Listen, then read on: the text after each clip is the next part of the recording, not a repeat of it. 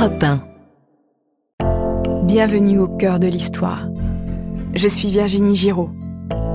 Dans le premier épisode consacré à Leni Riefenstahl, la berlinoise se destinait à une carrière de danseuse, mais un accident lui a fait embrasser la carrière d'actrice. Avec son mentor, le réalisateur de films de montagne Arnold Frank, Leni apprend à jouer et à mettre en scène. Devenue comédienne et réalisatrice à succès, elle se rapproche du parti nazi. Après sa rencontre avec le chancelier Adolf Hitler qu'elle admire, elle accepte de devenir la réalisatrice des films de propagande nazie. En 1935, elle s'apprête à réaliser un film sur les Jeux olympiques de Berlin. Pour cela, elle veut collaborer avec le cinéaste deux fois censuré par le Reich, Willy Zilke. Épisode 2 35 mm de tyrannie. Nous sommes à Berlin en 1935. Leni Riefenstahl a organisé une projection de film en présence de Willy Zilke et de Joseph Goebbels, le ministre de l'Éducation du peuple et de la propagande du Troisième Reich. L'intellectuel des nazis est un amateur de cinéma et d'actrices. Il contrôle tous les films qui sortent désormais en Allemagne et il trouve le travail de Willy Zilke presque antipatriotique. Néanmoins, Leni, qui apprécie le talent de son confrère, souhaite travailler avec lui pour son film sur les Jeux olympiques d'été de Berlin de 1936. Pendant la projection, Zilke observe Leni. Il la trouve enjôleuse et dominatrice. Elle parle trop fort avec une voix stridente qu'il trouve désagréable, mais elle a le pouvoir de le faire travailler. Alors il accepte de collaborer avec elle pour le film Olympia, connu en France sous le nom Les dieux du stade, avec la bénédiction de Joseph Goebbels. On ne saura jamais si Leni souhaite sincèrement collaborer avec Zilke parce qu'elle apprécie son travail, ou si elle a ourdi un complot pour mettre son plus grand rival sous sa coupe. Il se murmure qu'elle aurait elle-même orchestré avec l'aide de Goebbels la censure de son film sur les chemins de fer pour l'acculer et l'obliger à travailler pour elle. Selon les notes des services secrets français de l'époque, Lénie passe pour une femme très rusée, mais les preuves manquent pour faire d'elle, sur ce coup, un véritable Machiavel. Toujours est-il qu'en 1936, Berlin s'est fait une beauté pour accueillir les JO. Les affiches antisémites ont disparu des rues, l'Allemagne semble prospère, les stigmates de la crise économique de 1929 sont invisibles et Hitler est plus aimé que jamais. Leni s'est fait un plan de tournage pharaonique pour son film sur les dieux du stade. Elle dispose de plus de 150 cadreurs qu'elle dirige d'une main de fer dans les établissements sportifs, dans le village olympique et dans la ville. Pour réaliser son projet, l'argent coule à flot. Ce sont les institutions nazies qui ont commandé le film et non le comité olympique. Pour réaliser le prologue, Leni envoie Zilke en Grèce et lui laisse une relative autonomie. C'est dire la confiance qu'elle a en lui le réalisateur fait des repérages sur plusieurs sites archéologiques parmi lesquels le Panthéon sur l'Agora d'Athènes. Avec une équipe réduite, il filme les vestiges grecs en lent travelling avec une succession de fondus enchaînés pour passer d'un plan à l'autre. Après les colonnes doriques qui illuminent l'écran dans toute leur blanche pureté, les statues de Dieu surgissent. Les visages de marbre des divinités semblent sculptés par les jeux de lumière et de fumée tout est mouvement, grandiose, sublime. Et enfin, les dieux marmoréens cèdent leur place aux humains dans un fondu enchaîné où le célèbre discobole grec devient un lanceur de disques tout en chair et en muscles. Enfin, un éphèbe brandit au ralenti la torche olympique. Les images du prologue des dieux du stade sont un chef-d'œuvre dont le mérite revient essentiellement à Willy Zilke.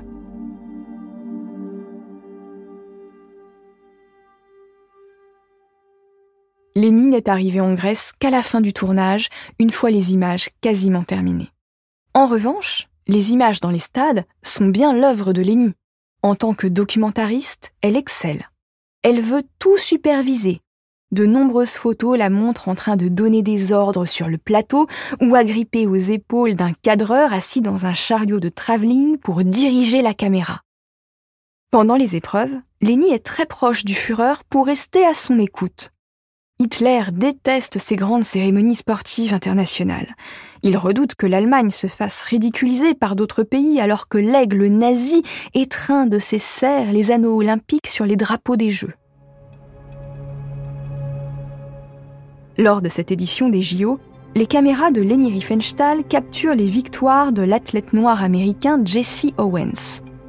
Il remporte quatre médailles sur quatre épreuves disputées, celle du 100 mètres, du 200 mètres, 4 fois 100 mètres et du saut en longueur.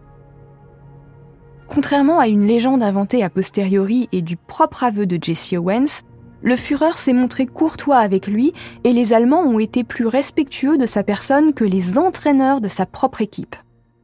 En 1936 aux États-Unis, les Noirs n'ont pas encore les mêmes droits que les Blancs. Le Führer reconnaît discrètement les victoires d'un athlète noir, membre d'un peuple réputé inférieur aux Ariens, la pure race germanique, parce que l'Allemagne a remporté 33 médailles d'or. Un véritable exploit que les fans du Führer attribuent à sa présence quotidienne dans les gradins.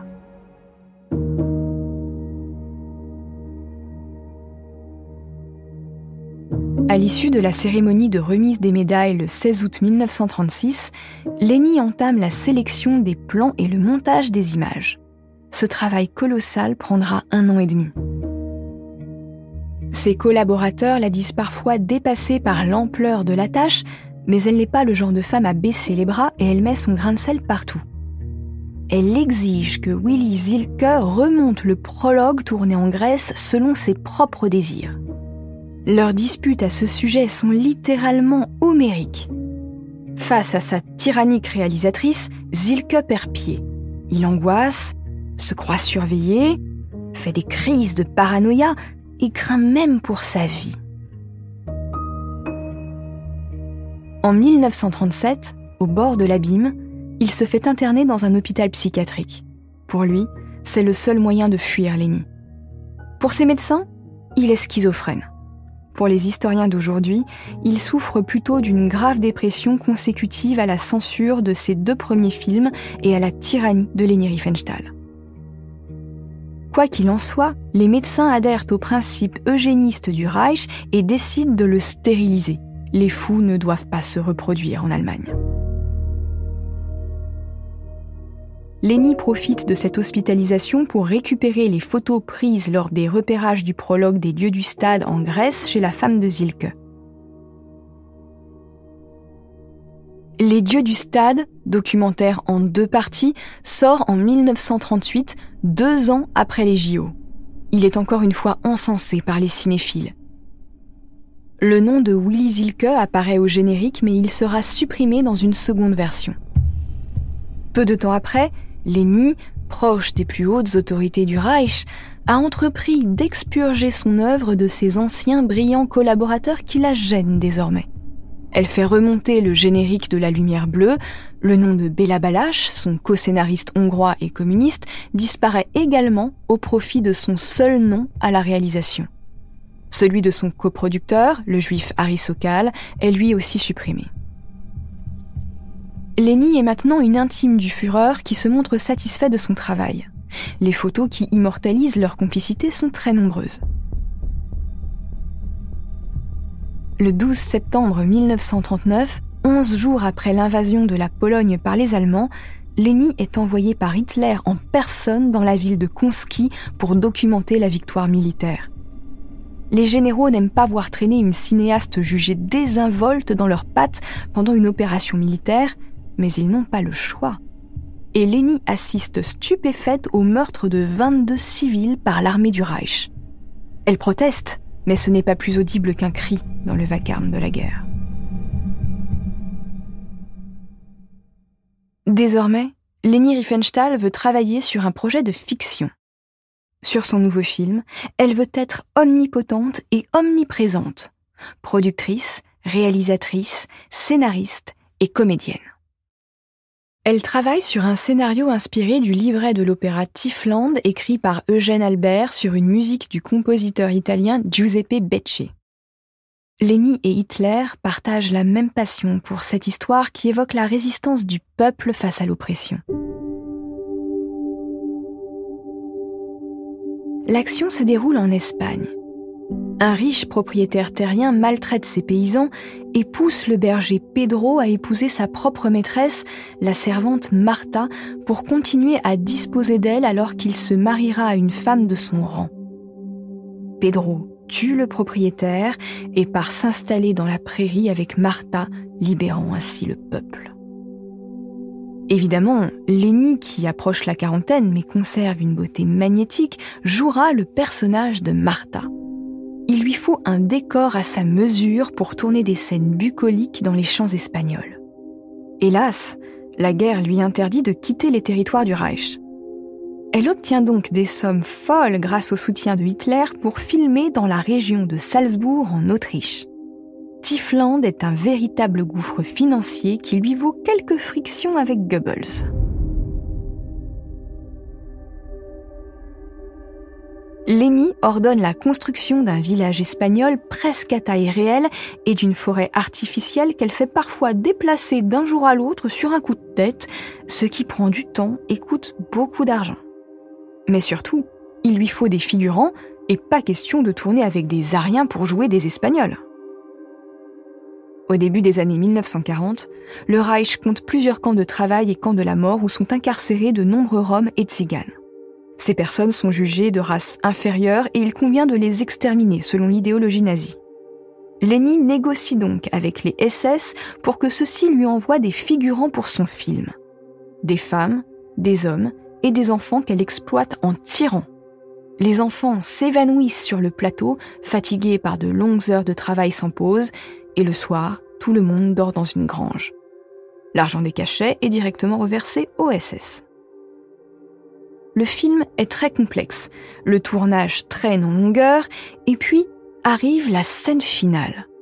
Une scène poétique où la lumière est capitale. Lenny, qui apparaît dans la scène, a besoin d'un caméraman expert pour la suppléer. L'homme qu'il lui faut, c'est Willy Zilke.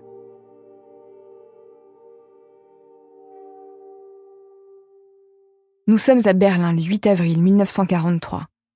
Lenny a donné rendez-vous à Willy pour lui parler de Tiefland. Celui-ci est sorti de l'hôpital psychiatrique, il est maintenant sous la tutelle de son beau-frère. Il a cependant échappé à sa surveillance pour se rendre au rendez-vous avec la cinéaste.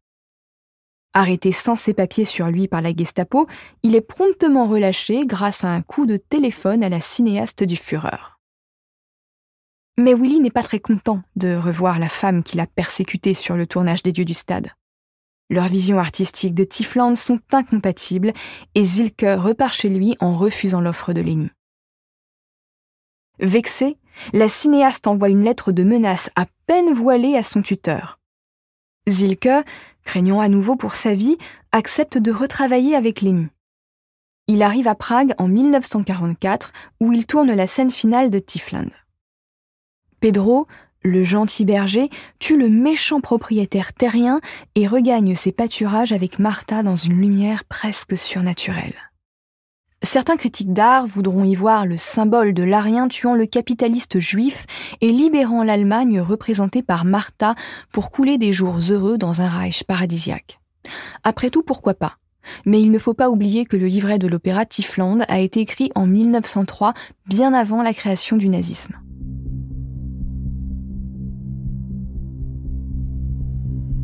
Pressé de voir le film, Hitler offre à Leni une villa en Autriche avec une salle de montage dernier cri et une rallonge de 350 000 Reichsmark pour finir cette œuvre. Pour monter son film, Leni exige une fois encore la présence de Willy Zilke. Elle l'aurait séquestré dans son chalet jusqu'à ce que le film soit terminé. Jugé guéri par les médecins en 1945, Zilke échappe enfin à l'emprise de Leni après ce dernier travail. Cette même année, le 2 septembre, la guerre prend fin.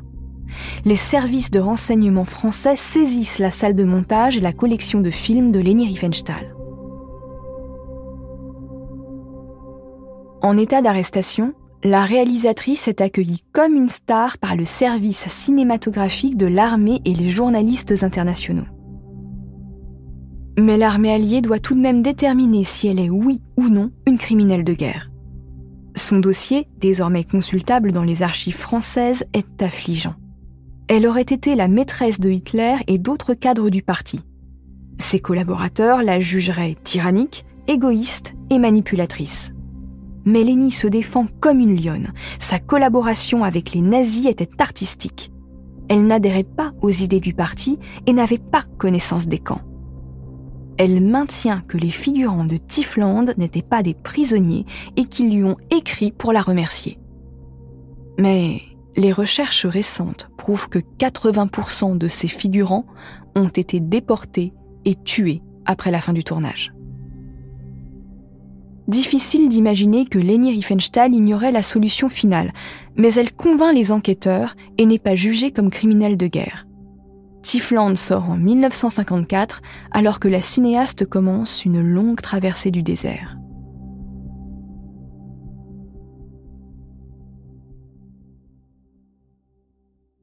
À partir des années 1980, les documentaristes et les historiens commencent à s'intéresser à la cinéaste de propagande du Reich. Les cinéphiles continuent d'admirer son travail et les historiens sont circonspects. Elle se prête volontiers au jeu de l'interview, mais entre dans des colères noires lorsqu'on évoque ses amitiés avec les hauts fonctionnaires du parti nazi. Désormais, elle jure que Goebbels la détestait et qu'il a menti quand il écrivait des éloges sur elle dans son journal intime. Elle jure ne jamais avoir été la maîtresse de Hitler, mais admet l'avoir admiré, comme tant de gens dans les années 1930.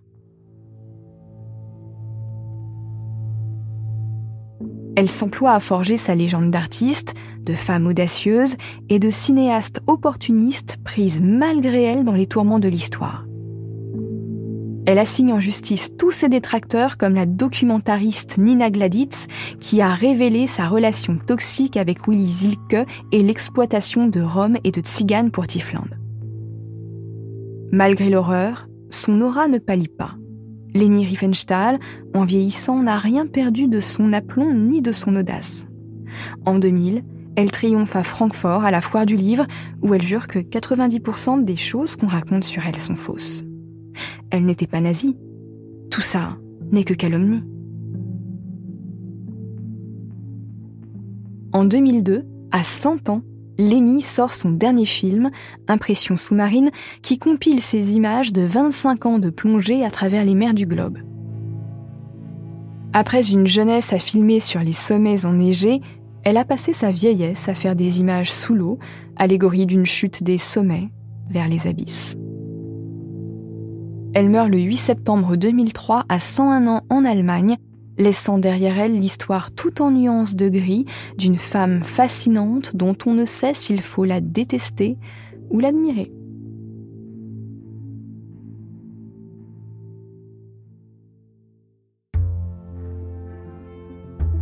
C'est la fin de ce récit en deux parties consacré à Leni Riefenstahl, la cinéaste de génie au service des nazis. Merci de l'avoir écouté. Abonnez-vous au cœur de l'histoire sur votre plateforme d'écoute préférée pour ne manquer aucun épisode et suivez-nous sur Twitter, Instagram et TikTok pour avoir des contenus inédits. Au cœur de l'histoire est un podcast original Europe Studio produit par Adèle Imbert. Je suis l'auteur du récit que vous venez d'écouter. La direction artistique est assurée par Adèle Imbert et Julien Tarot. Cet épisode a été réalisé par Clément Ibrahim.